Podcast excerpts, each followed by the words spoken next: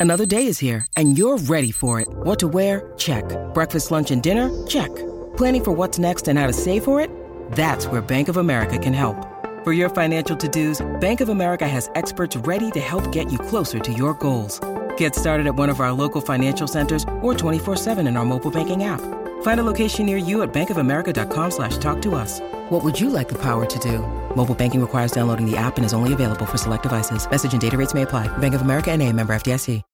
When you need mealtime inspiration, it's worth shopping Kroger, where you'll find over 30,000 mouthwatering choices that excite your inner foodie. And no matter what tasty choice you make, you'll enjoy our everyday low prices, plus extra ways to save, like digital coupons worth over $600 each week. You can also save up to $1 off per gallon at the pump with fuel points. More savings and more inspiring flavors make shopping Kroger worth it every time. Kroger, fresh for everyone. Fuel restrictions apply. Hello, welcome to the show. This is Emotional Badass, where Moxie meets Mindful. I'm your host, Nikki Eisenhauer, life coach and psychotherapist. And on today's episode, I am discussing part two of intuition as an exercise.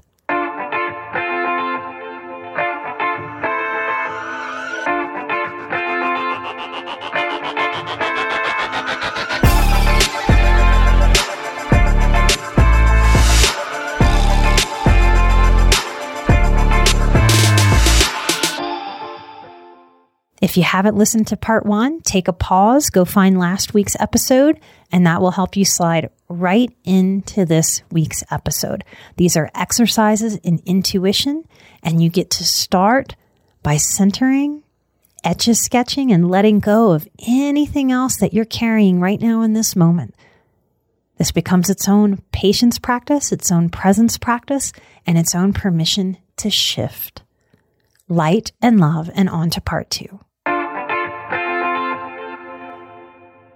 Clear out the last exercise. Shake that etch a sketch.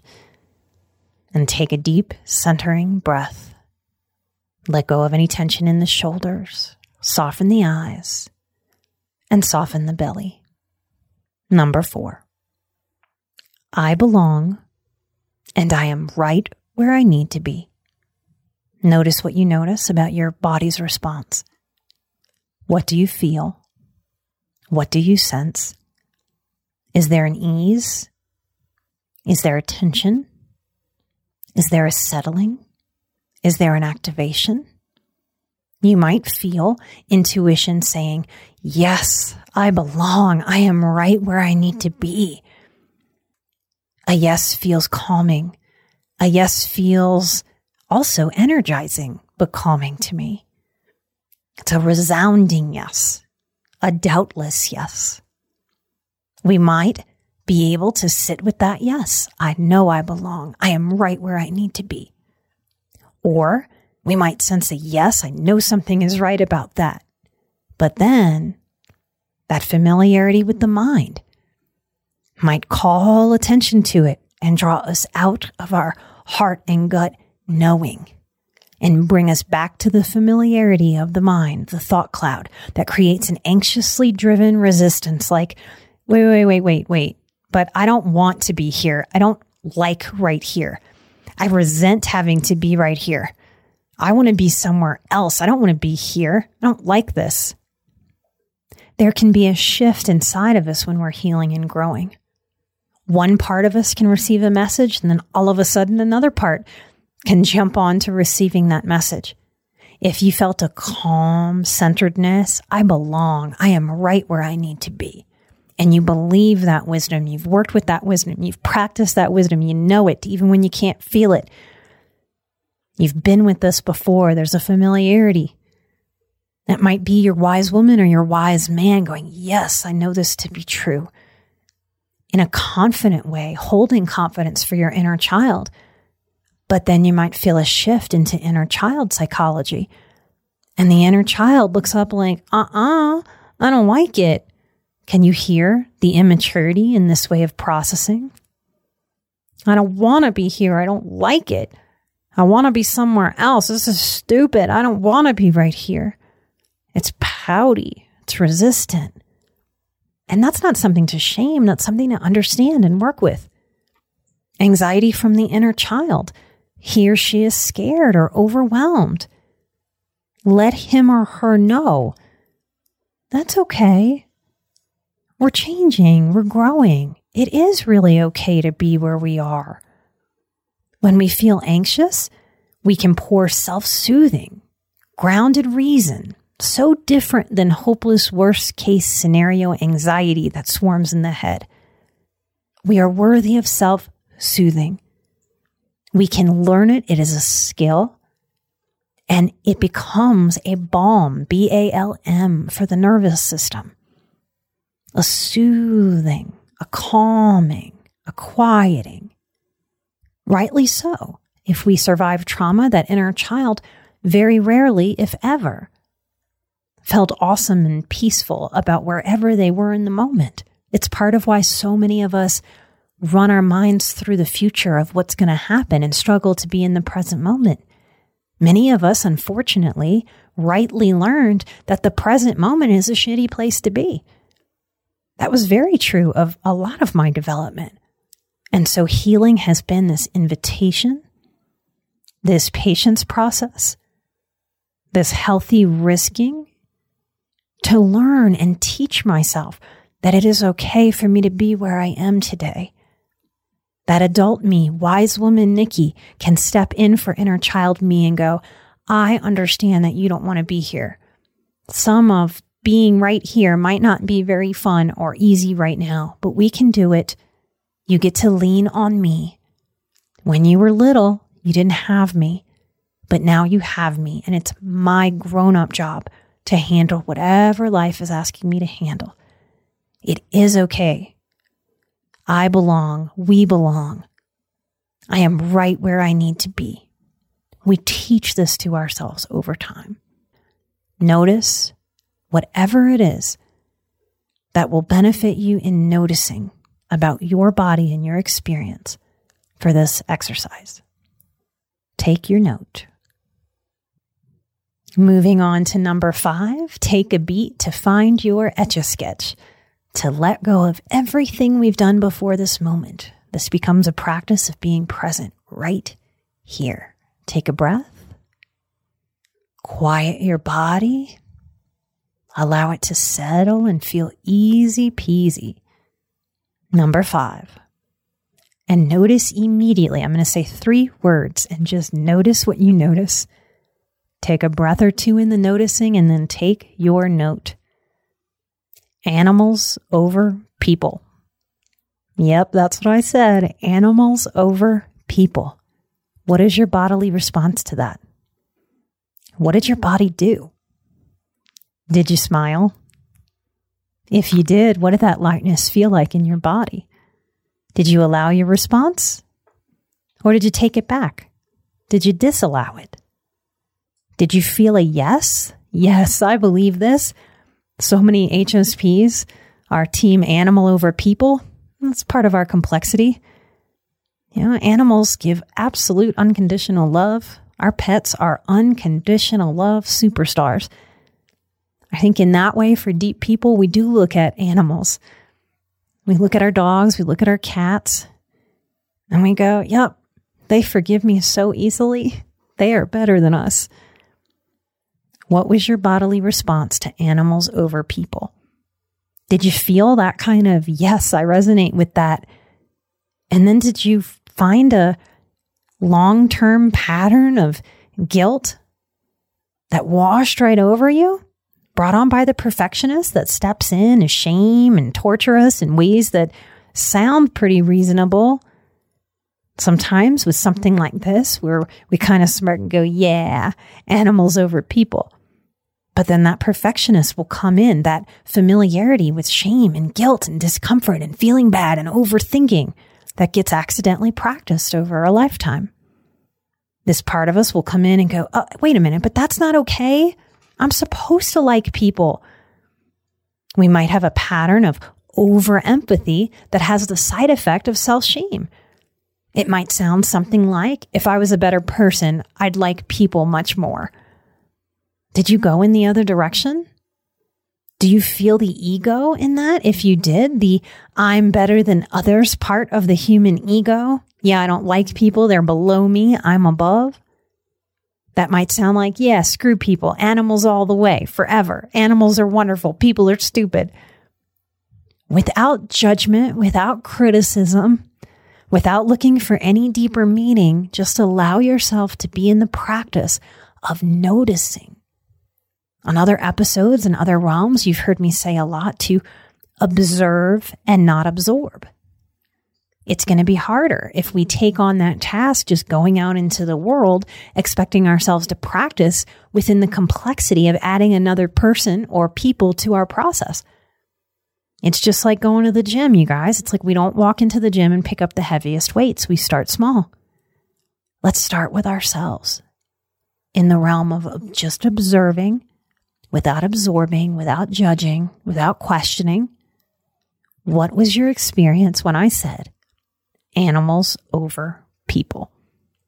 Take your note. Take a breath and let's etch a sketch. Let's erase. Let's let go of previous process. Take a breath, calm and center.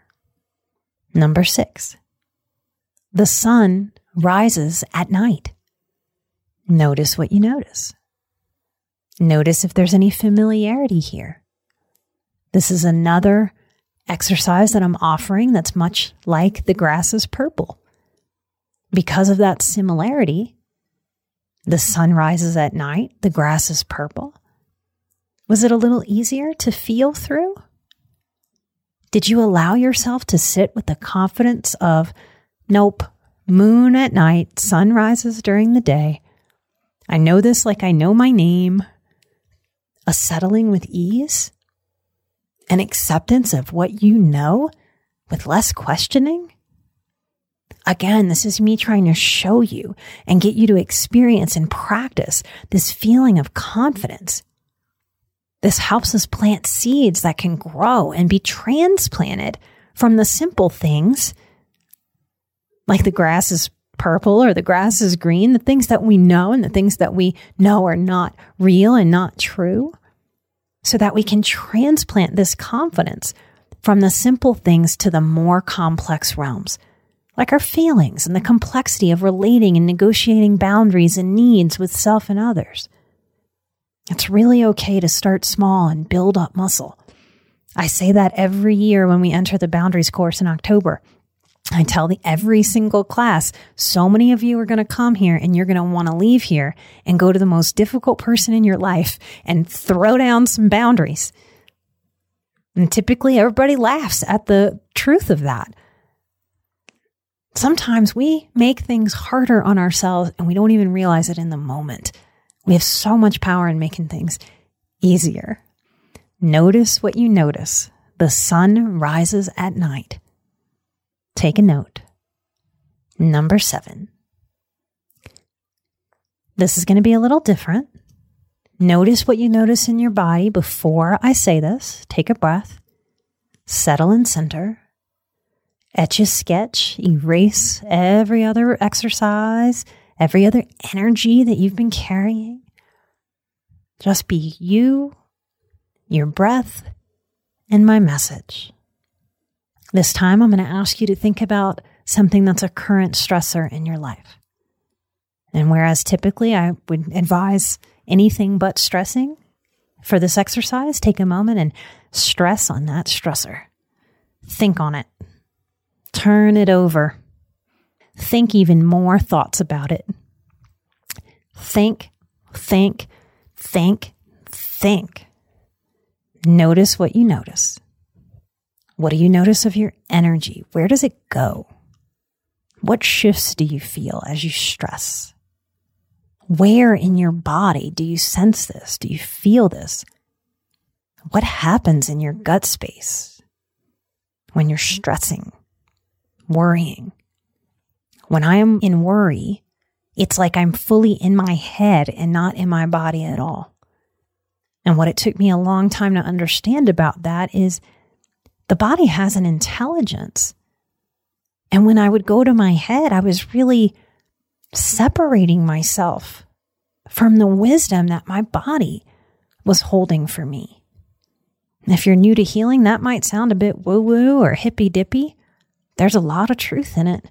Our bodies and our minds are not these totally separate things, the way so much Western science and medicine seem to give the impression of. It's, it's one thing that works together, really. Even though there's so many multiple parts to who we are, it works in sync, it works together. There really is no separateness. When I'm in worry, it's like all of a sudden my heart and my gut turn into some kind of no man's land, like desolate desert. And when I'm in body, it's more like a lush forest, maybe even a jungle. What does it feel like in your body when you put intention and attention, energy into stressing? What happens? Make a note of whatever you need to note and take a breath. Have you ever wished that you had a direct line to your pediatrician to ask them all the questions that constantly crop up while parenting? Well, we hear you, and we have been there too. That's why we launched the Bites of Health podcast.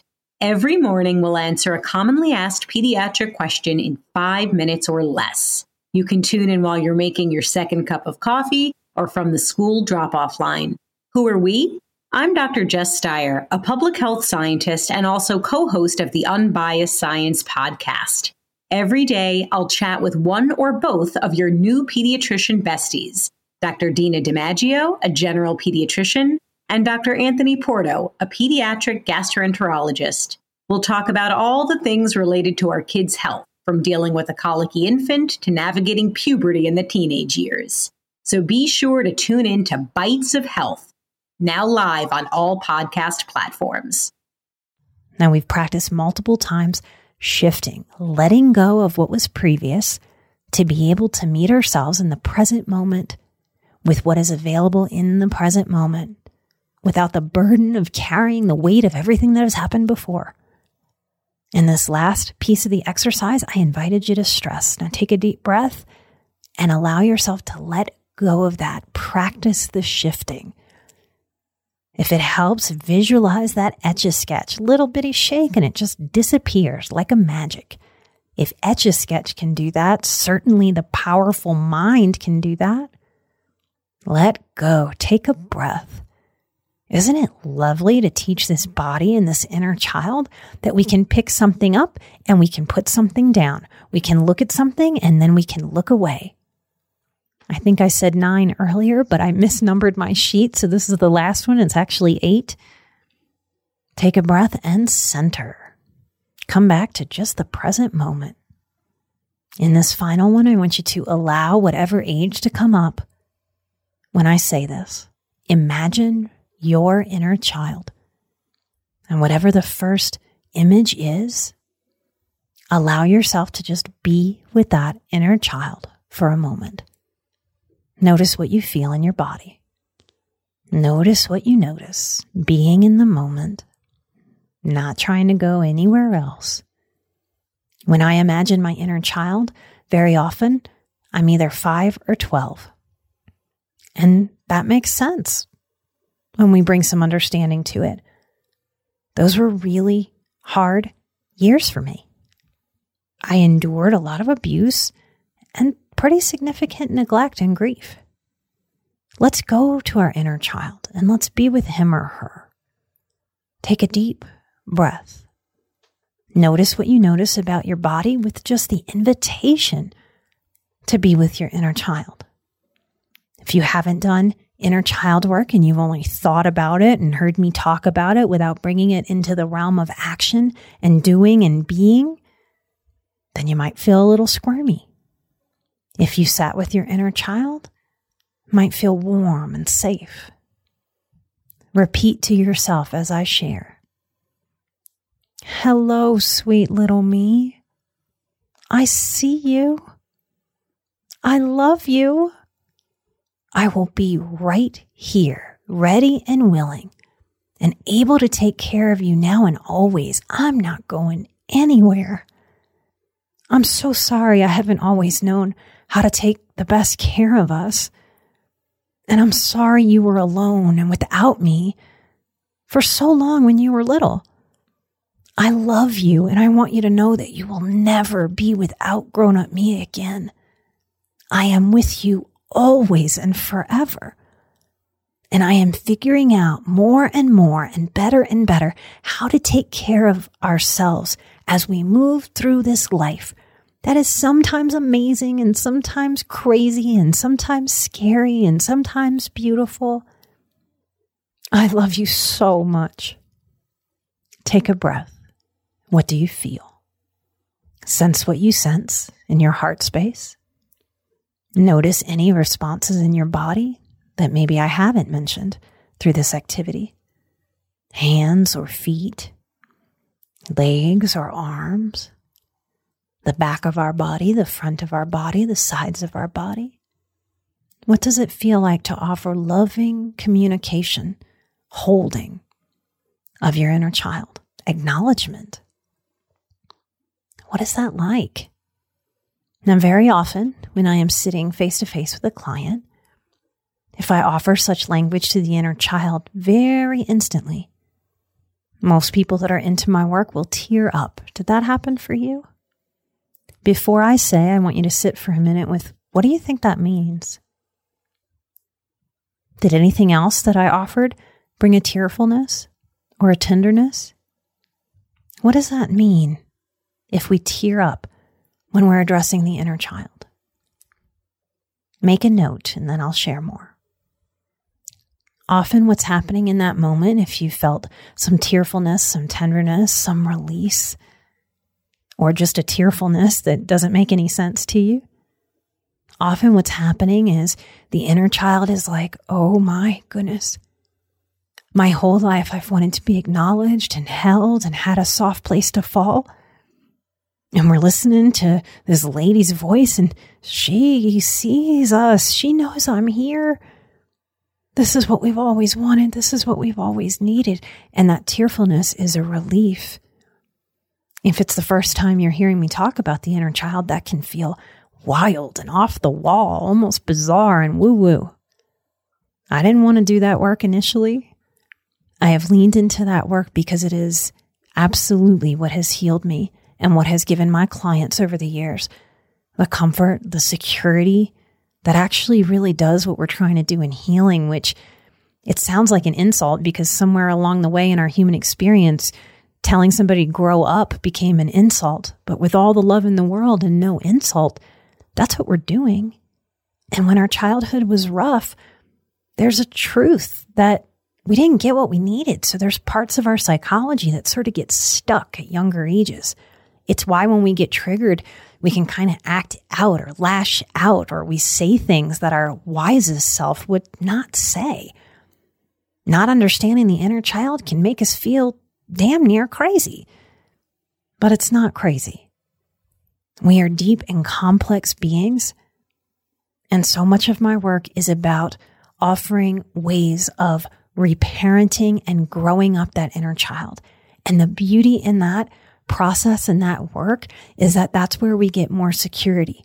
I know so many of you listening, no matter your age, would acknowledge that at times you feel like an imposter adult.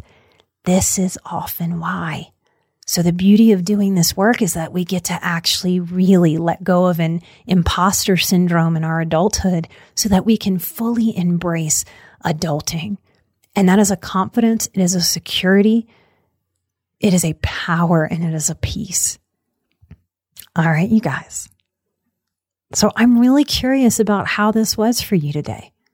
What did this show you about your intuition?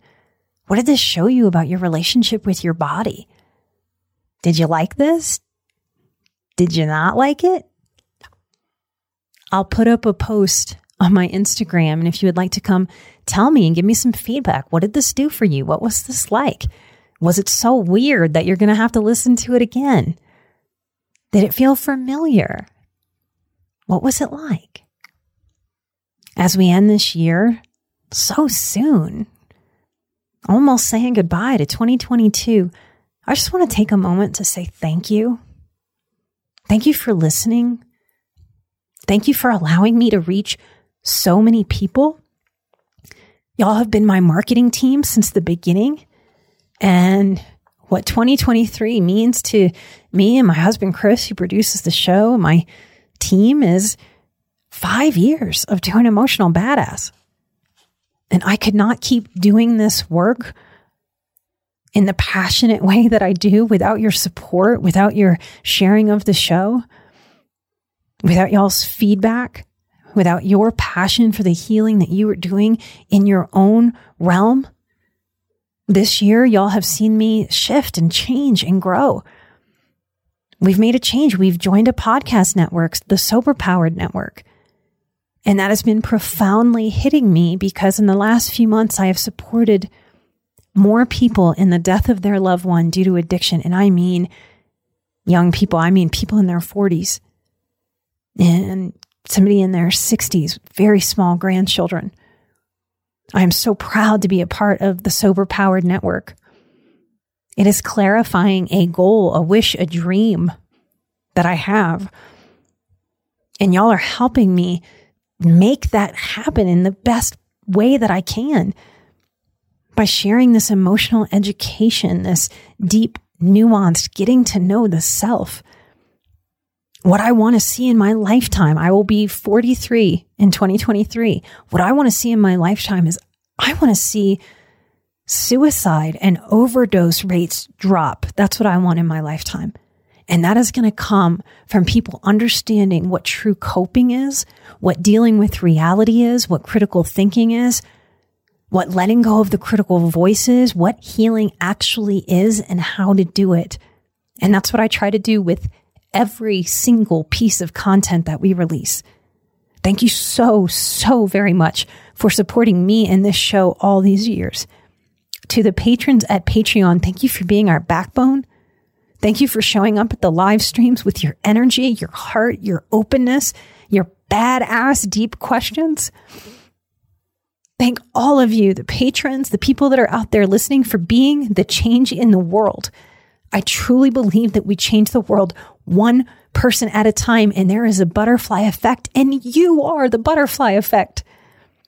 Do not ever doubt your power in your own life and in that of the world. Thank you for having the courage to grow and evolve in a world that gives so many messages against that evolvement, that betterment, that self development. I am so happy and blessed to be on this planet with you in this one precious life that all of us get. So much light and love. Happy holidays. Be good to yourself. Light and love. I am an emotional badass. You were an emotional badass, and together we are where Moxie meets mindful. I will see you right here next time for a brand new episode. Till then, bye bye.